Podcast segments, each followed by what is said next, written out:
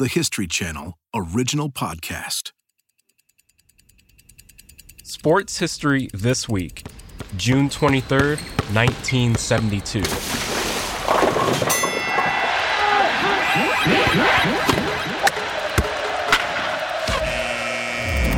I'm Kalen Jones.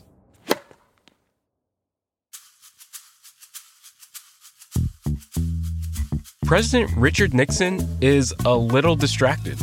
A few days earlier, five men paid by Nixon's reelection campaign broke into the Watergate office complex to wiretap the headquarters of the Democratic National Committee. But they got caught. And now, Nixon and his men are scrambling to hide the money trail that leads right back to the Oval Office.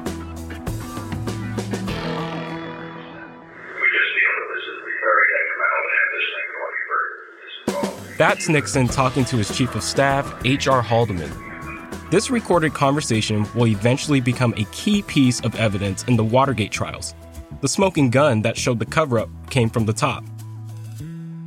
But as president, responsible for signing bills into law, the same day that recorded conversation takes place, Nixon also puts his signature on the quote, Educational Amendments of 1972. He puts out a press statement but it makes no mention of Title IX of this law, whose introduction contains these 37 words. Quote, no person in the United States shall, on the basis of sex, be excluded from participation in, be denied the benefits of, or be subjected to discrimination under any education program or activity receiving federal financial assistance. They have the word activity. That is Billie Jean King, tennis legend and feminist icon. If there's anyone who understands the role Title IX played in promoting women's sports, it's her. If that word activity had not been in there, we would not have women's sports scholarships. King told us how it wasn't obvious at all that Title IX would be used to promote gender equality in student athletics. It's really an educational amendment. Title IX, people think it's sports, but it's not. It's really an educational amendment in 1972, Billie Jean King was the face of women's sports. That year, she had already won the French Open and would go on to win Wimbledon and the US Open. While performing as an elite athlete at the top of her game, she also spearheaded the creation of professional women's tennis. And to her, the passage of Title IX is just one moment in this long struggle for gender equality that she still continues to fight for how can you ever give up?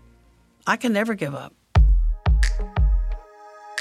Today, the passage of Title IX and the trailblazing career of the woman who embodied the struggle for gender equality in sports. How did Billie Jean King use her platform to fight for this goal? And after the passage of Title IX, how did she literally battle for women everywhere?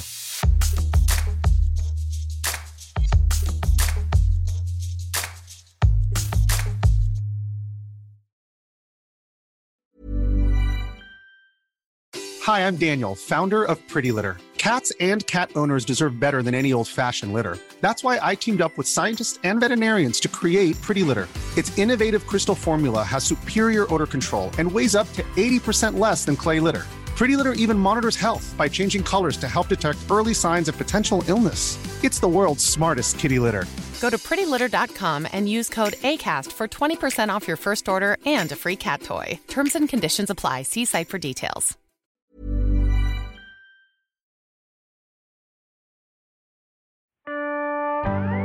Billie Jean Moffitt grew up in Long Beach, California. With beautiful weather year round, there were plenty of sports for young kids to choose from in the 1940s and 50s.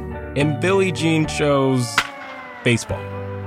She idolized Yankee slugger Mickey Mantle, and her younger brother Randy would actually go on to become a major league pitcher. However, Billie Jean's own hopes of becoming a major league shortstop were crushed at an early age. I knew it at nine I wasn't going to be able to because of my gender, which that was a horrible day. But just a short time later, another athletic opportunity presents itself. Who was the one that introduced you to it, and what was that moment? Oh, I remember clearly. In fifth grade, I was sitting next to Susan Williams, and she said to me, Do you want to play tennis? And I said, What's tennis? She says, You don't know what tennis is? I said, I have no idea. What do you do? She says you get to run, jump, and hit a ball. I go, oh, wow, those are my three favorite things in sports. Yeah, I'll try it. It doesn't take long for Billie Jean to fall in love with the sport just by hitting balls around at the country club where Susan's parents belonged. You know, I realized probably as a shortstop, I touched the ball, what, six times in a game. and then I went to bat every ninth time. Strike! And I'm like, wow, I can hit 100 balls in like five minutes in tennis. This is amazing. So I was hooked. There are obstacles to getting fully immersed in tennis. At this time, it's still very much a country club sport. Very exclusive, very expensive. My dad was a blue collar guy, you know, firefighter, and my mom was a homemaker, then also started to work to make ends meet. Luckily, Billie Jean's friend Susan introduces her to some public tennis courts in Long Beach, where Clyde Walker, a local coach, was offering free lessons. I'm going to have access to courts and someone to teach me for free? So my parents said, Well, we'll take you. We'll find a way. And it being free made all the difference in the world. Her father, however, still makes her pay for her own racket. I saved $8.29 in the mason jar and the shelf, and I said, let's go. And the Brown Sporting Goods in Long Beach, I got my first racket, which was, you know, wine colored, great color. I loved purple. and so it had purple strings, and I was so excited. And it only takes one lesson with Clyde Walker to set Billie Jean Moffitt on her path. And when my mom came to pick me up, I go, Mommy, Mommy, I'm so excited. I found out what I'm going to do with my life. She says, Well, that's fine, honey, but you've got homework. And you've got... She always kept us, my brother and me very grounded. I go, Mom, you don't get it. This is it. Of course, now I'd use the word destiny. I decided I wanted to be the number one tennis player in the world that day.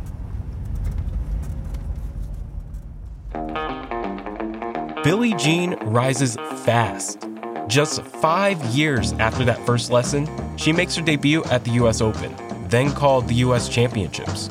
She loses in the first round, but she does get a write up in Sports Illustrated saying she has a devastating American twist service, a lot of strength and stamina, and is definitely one of the most promising youngsters on the West Coast. By her senior year of high school, 1961, Billie Jean is ranked as the fourth best female tennis player in the country. And with help from some local boosters, she's able to travel across the Atlantic for the first time to arguably the most important tennis event of the year Wimbledon. She goes as a solo player, but also competes in the doubles tournament with Karen Hantze. Well, first of all, Karen had been there the year before, so she was the vet compared to me because I'm the freshman, right? So uh, she said, "You know, we can win this tournament." And I go, oh, oh, there's no way we can win. If they have any chance of winning, it's not reflected in their accommodations. Wimbledon is still an amateur tournament. There's no prize money, and players are only compensated for some expenses. We just didn't have any money, you know, in those days as amateurs. And we stayed in this one room flat that was, I don't know, about six pounds a week. It, it was funny. The person who owned it, Mrs. Gordon, fed us so badly in the beginning, and then we started to do well at the tournament. Then she started calling my girls, and then she gave us a better breakfast. It was hilarious. They make the finals, facing off against Jan Lehane and Margaret Smith, who had won the Australian Open earlier that year. Billie Jean and Karen are the underdogs. That was one time I didn't feel very much pressure because no one expected us to win except Karen. And of course, that put a little pressure on me, but not really. Whatever her mindset, it pays off. They win the 1961 women's doubles tournament at Wimbledon. Billie Jean throws the ball up into the air and turns to see their landlady, Mrs. Gordon, cheering like crazy from the stands.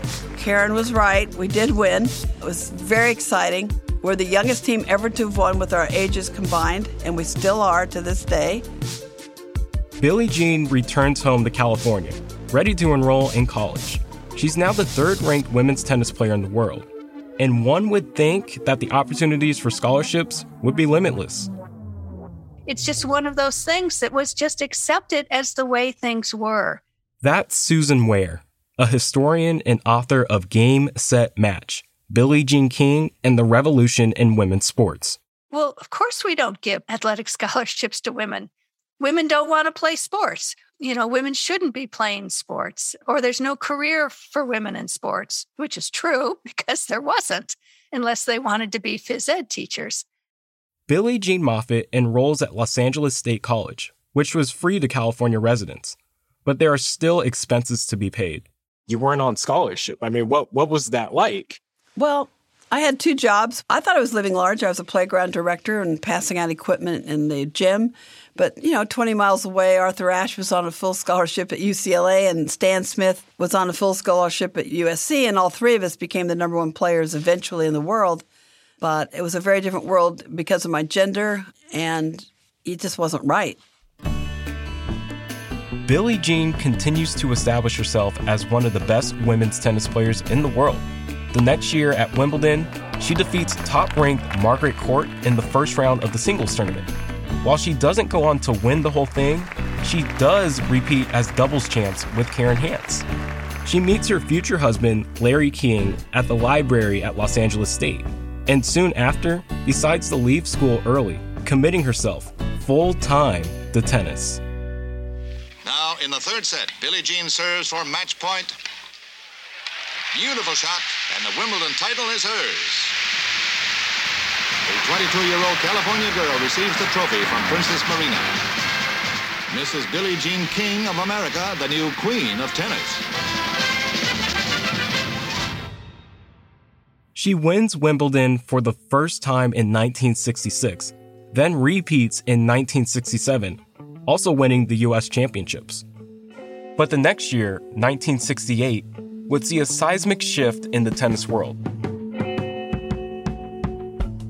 Up until then, tennis was an amateur sport, meaning, again, the top tournaments offered no prize money. There were smaller professional tournaments run outside the system that did offer prize money, but once you went pro, the amateur, more prestigious tournaments became off limits. That is until 1968 the start of what is known as the Open era.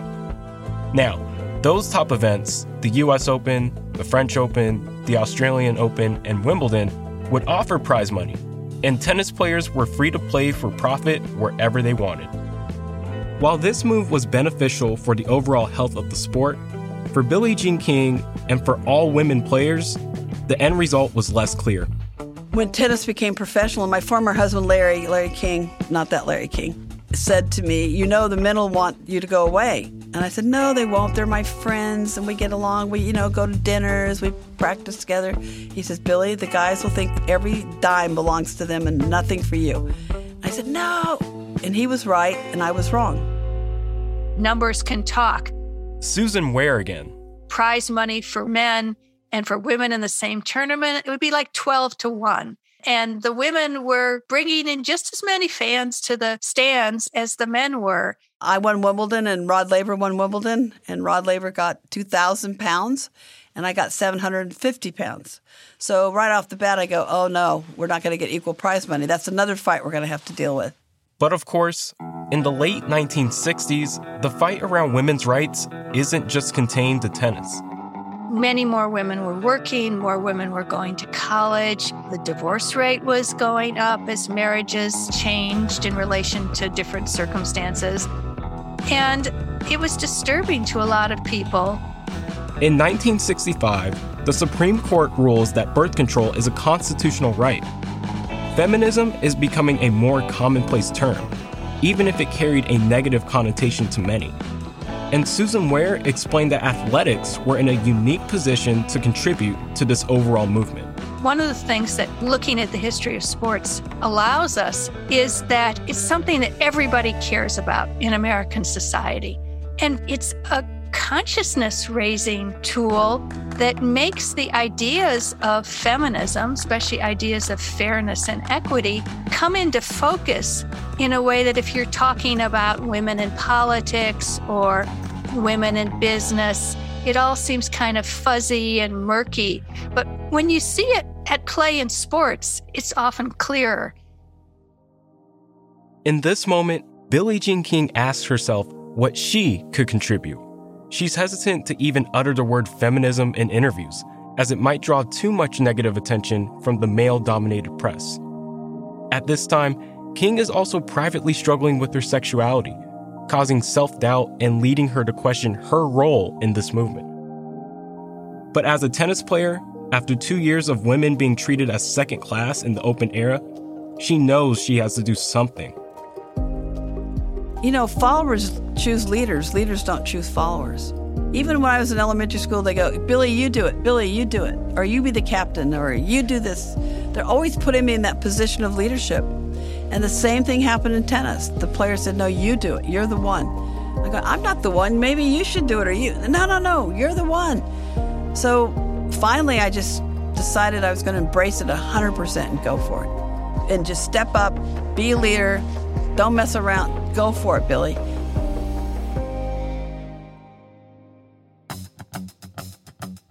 In 1970, while Billie Jean King plays in tournaments around the world, she's also heavily involved in planning a brand new professional tennis tour, a series of tournaments just for women. At first, other players are hesitant to join. Who knows what would happen if they started their own tour? Could they be blacklisted? Banned from the open events? The moment comes in September of 1970. The Pacific Southwest Open is about to take place in Los Angeles. The purse for the men is $65,000, with a guaranteed check regardless of how well they played. The women have a $7,500 purse and will only be paid if they make the quarterfinals. Nine women decide to boycott this event in Los Angeles. They're in Houston instead, brought there by Gladys Heldman, the publisher of World Tennis Magazine, to sign a deal. Each player signs a $1 contract with Heldman's magazine. But the contract is really for a brand new tour. With a sponsorship from Philip Morris, it would be known as the Virginia Slims Tour, and the women would become known to history as the Original Nine. That is the birth of women's professional tennis. So every time a person gets a check, a woman gets a check. I don't care if it's at the smallest tournament in the world or at the biggest, where you make a you know a couple million or more. That day, September 23rd, 1970, that is the reason they get a check. The original nine, led by Billie Jean King, also decides on three core goals. Number one is that any girl born in this world, if she's good enough, would have a place to compete. Number two, that we'd be appreciated for our accomplishments, not only our looks. And number three, most importantly to us, of course, was to be able to make a living playing what we love. We love tennis, but we want to be able to make a living. The Virginia Slims Tour is a massive success. That first year, the women play in 19 different Virginia Slims tournaments, with prize money totaling $310,000. I remember the media would always ask me, Well, do you think it's going to grow? And what do you think? And I said, Are you kidding? We're going to be playing for millions of dollars all over the world. And da da da. You know, they're looking at me like, Seriously? I said, Yeah. But we had to have this picture in our brains, this painting in our brains that this is it. We're going to keep reaching for the stars. We're going to keep fighting like crazy. The next couple of years are extremely taxing on Billie Jean King. She's playing more tennis than ever, nursing a chronic knee issue, while also serving as the de facto spokesperson of the Virginia Slims Tour. Really, the spokesperson of all women's tennis. Really, all of women's sports. How did you avoid, you know, losing yourself who you are at your core in the midst of taking on so much? I don't know. It's a great question. Um, maybe I did lose myself for a while because of it. King moves closer to achieving her goal for women's tennis players to earn a living, but it keeps her busier than ever. She and her husband barely see each other. There's no time to have a typical family life. When it comes out that King had an abortion in 1971, she's accused of putting her career over her duty to be a mother. But that same year, she becomes the first female athlete to earn $100,000 annually. And in what seems totally bizarre, got a congratulatory call from President Richard Nixon. Hello? Hello, Mr. President? Yes, I just wanted to congratulate you on your great successes this year, and uh, I'm glad to see a fellow Californian gets over the 100,000. Nixon, as we learned earlier, signed Title IX into law the next year, 1972. The legislation had been a long time coming, but was far from inevitable. Susan Ware explains.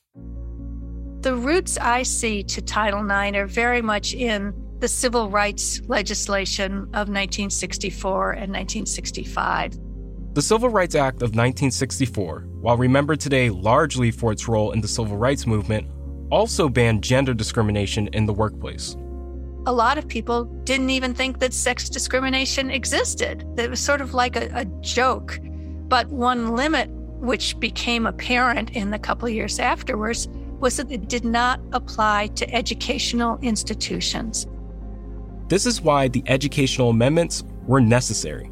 You go back and you look at the way that women athletes were treated in the 60s and early 70s. It was just accepted as the way things were.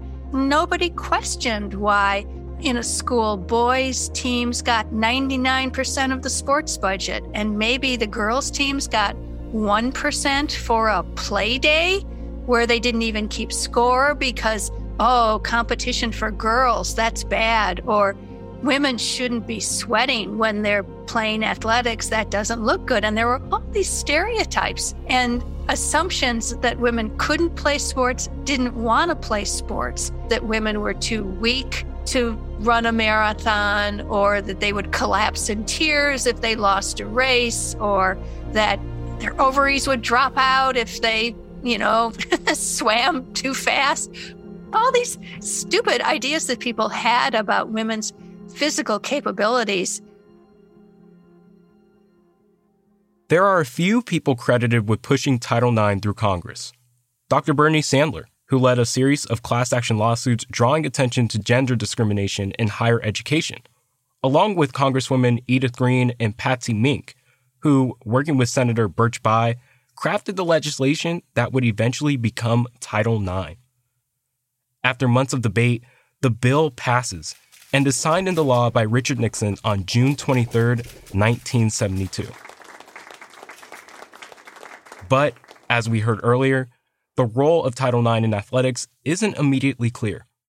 Very gradually does it begin to occur to people that some of the most glaring inequities in educational institutions were in the area of sports. And there was a very influential three part series in Sports Illustrated in June of 1973. Ware found that the third part of that series, titled Sport is Unfair to Women, specifically lays out the potential Title IX could have for women's sports. It's one of the first times this connection is made in the mainstream media. And just 10 days after this issue of Sports Illustrated comes out, Billie Jean King finds herself taking the next step in this same struggle. She's in the Gloucester Hotel in London. Wimbledon is set to begin, and in the days leading up to the tournament, King is hard at work, organizing the other women players. She's tired of running the Virginia Slims tour. Her body is tired from playing more tennis than anyone should the last three years. Can you take me inside? Like, do you remember what the room oh, looked I can like? remember everything. I can remember it so clearly. But first of all, I told all the media were in the lobby, and they're kind, "Oh, you guys going to boycott? I see you're having a meeting." I said, "I've been telling you, we're going to try to get an association started." Her goal is simple: create a women's tennis association, an organization that could bring all women's tennis players under one umbrella. She gets a meeting room at the hotel brings in 65 of the women about to play at Wimbledon to hear what she has to say. I had Betty Stove, who we called Dutch Shoes, who's a great player from Holland. Guard the door. Don't let anybody out until we have an association or not. If we don't, we don't. This is it. I can't do anything more. I am exhausted trying to make this happen.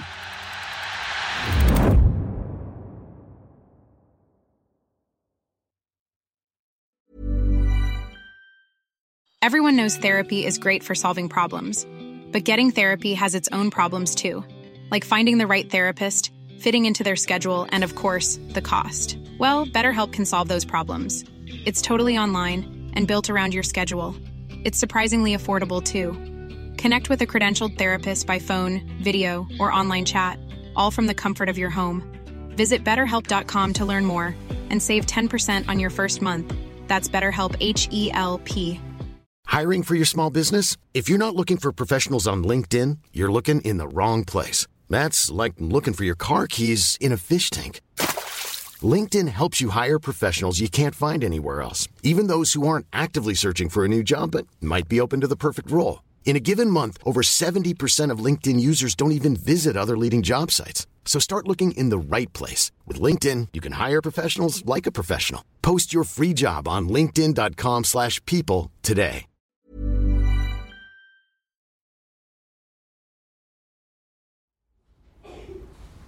At the conference room at the Gloucester Hotel in London, Billie Jean King makes her case. She actually has Rosie Casals, a fellow tennis player, record the meeting on tape. So I said, okay, do you have the recorder? And she's sitting right next to me to the left. She goes, yeah, I've got it, I got it. It didn't work. I was trying to record history. so uh, just like a podcast would be today, right? So while we don't have a recording of the meeting, we know the outcome. That day, the Women's Tennis Association, or WTA, is born. Most of us really didn't. Under, they said yes, but they didn't didn't know what they're saying yes to. I don't think really. I, you can t- tell. It's most people can't visualize something ahead of time. Once they they go, oh, this is what you were talking about. A few days later, Billie Jean King wins Wimbledon for the fifth time. First in women's singles, then in doubles. But she doesn't attend the Wimbledon ball after the tournament ends. She has to focus on something larger. I thought to myself, if I lose this match, this will be the rest of my life.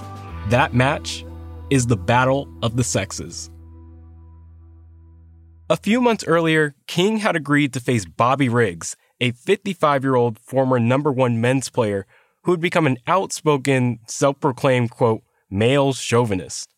The Battle of the Sexes was a $100,000 winner take all match at the Houston Astrodome part publicity stunt, part serious athletic matchup between two professionals. Just a few days after Wimbledon, King and Riggs hold a press conference, exchanging banter like two boxers before a prize fight. Billie, do you mean to say you think I put women down? Is that what you're saying uh, that I'm doing all the time? Yes, I do. I don't think you give us credit for having any brains at all or any logic. You know, that's fine because if that's where you're at, then that's okay right on. Well, I get you. along very well with uh, a lot of girls.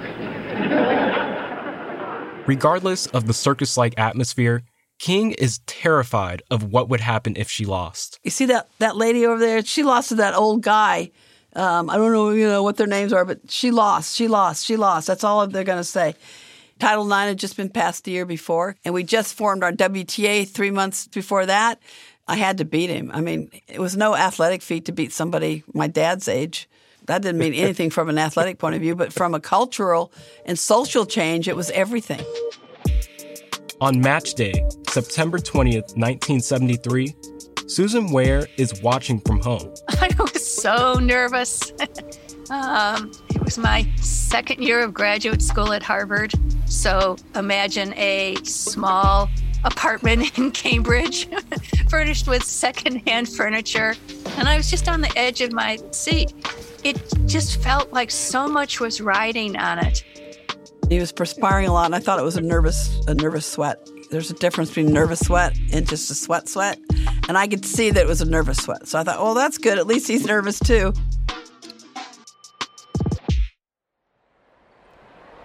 In front of over 30,000 spectators inside the Astrodome and 90 million watching from home, with Howard Cosell and Rosie Casals broadcasting, the battle of the sexes begins.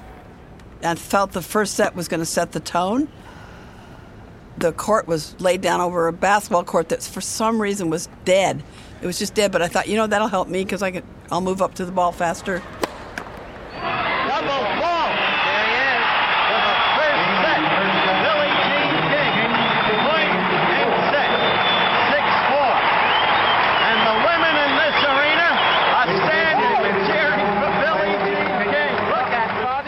Winning the first set was huge.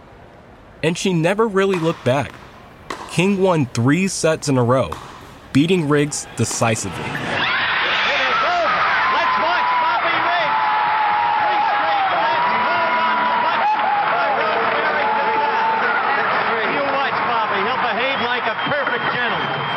You know, when we shook hands, he said, I really underestimated you.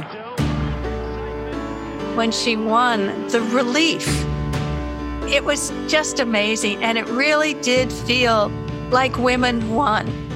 You cannot believe how many women have told me how it changed their life to believe in themselves for the first time. And then the men come up to me, and they're more reflective usually, and they still do to this day, how watching that match changed their lives and how they think about women, how they think about themselves. A lot of times they're the ones crying, the women are like exuberant. And even President Obama, when I first met him, he brought up the fact that he'd watched the King Riggs match when he was 12 and that now he has two daughters and how it, you know, it made him think about how to raise his daughters differently than if he had not seen that match. He said it made me think about a lot of things. So it's amazing how it affected people. Maybe there will be some other moments just where the country comes together to watch a woman playing sports. That is what was so unusual. This was a time, this is what everybody was talking about, and this is what she wanted.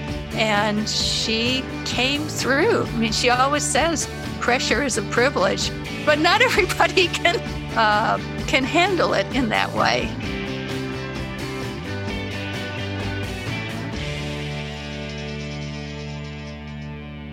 Seven weeks after the battle is won, King goes to Capitol Hill to testify on behalf of the Women's Educational Equity Act, a tool that can be used to enforce Title IX. I knew these guys wanted to meet me because I beat Bobby Riggs. King explained how she felt disadvantaged as a young girl, as a college athlete, as an amateur player, and as a professional. There's no recording of this hearing, but King did have this to say quote, People try to separate sports from everyday life and that it's just one part of life. I do not know why we have always done that. I do not know where it started. But we put sports up there in the clouds someplace, and it is not. It is a part of everyday living. The early 1970s proved to be a pivotal time for women's sports. All of a sudden, American society is realizing that women can be athletes and women should be athletes and they should have opportunities that are commensurate with what men are given. And here you have this charismatic public figure who is making that point both with what she says and how she plays. And it is just phenomenal. Billie Jean King retired in 1983. Following a Hall of Fame tennis career that included 39 major titles, she continued her career as an activist for women and eventually for the LGBTQ movement. In 1981, King was publicly outed through a lawsuit brought by a former romantic partner. It was horrible. It was horrific. I mean, I was outed. I lost all my endorsements in 24 hours. Despite the traumatic exposure of King's private life, she ultimately embraced her identity and made it a key part of her advocacy work. But as a gay woman, it's taken a long time to get there, to be comfortable in my skin. Today, at 78 years old, Billie Jean King hasn't slowed down a step.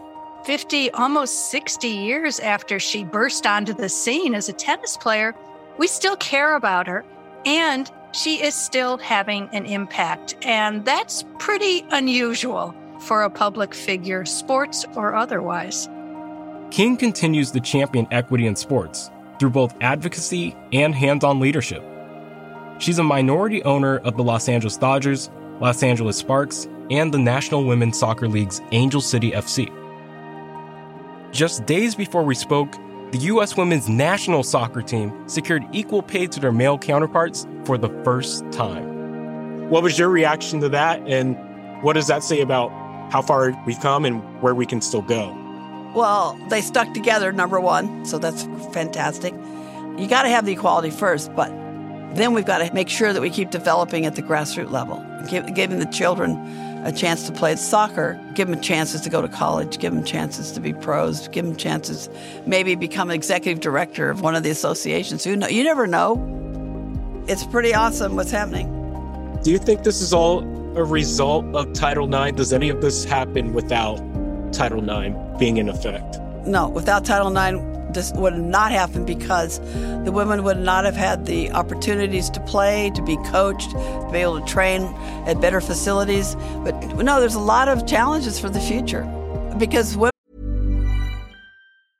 Hi, I'm Daniel, founder of Pretty Litter. Did you know cats tend to hide symptoms of sickness and pain? I learned this the hard way after losing my cat, Gingy. So I created Pretty Litter, a health monitoring litter that helps detect early signs of illness by changing colors, saving you money and potentially your cat's life. Pretty Litter is veterinarian developed, and it's the easiest way to keep tabs on your fur baby's health right at home. Go to prettylitter.com and use code ACAST for 20% off your first order and a free cat toy. Terms and conditions apply. See site for details.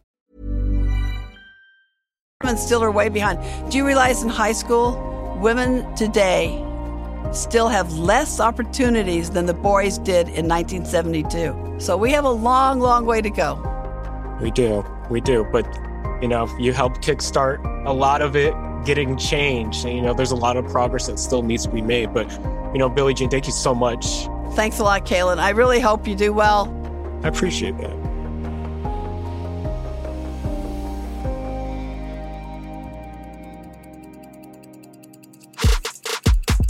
Thanks for listening to Sports History This Week. For moments throughout history that are also worth watching, check your local TV listings to find out what's on the History Channel today. Special thanks to our guests, Billie Jean King, a champion of tennis and of equality, and Susan Ware, historian and author of Game, Set, Match Billie Jean King and the Revolution in Women's Sports. This episode was produced by Ben Dickstein, story edited by me, Kaylin Jones, and sound designed by Bill Moss. Sports History This Week is also produced by David Ingber and Cooper McKim. Our senior producer is Ben Dickstein. Our supervising producer is McKamey Lynn, and our executive producer is Jesse Katz. Don't forget to subscribe, rate, and review Sports History This Week wherever you get your podcasts, and we'll see you next week.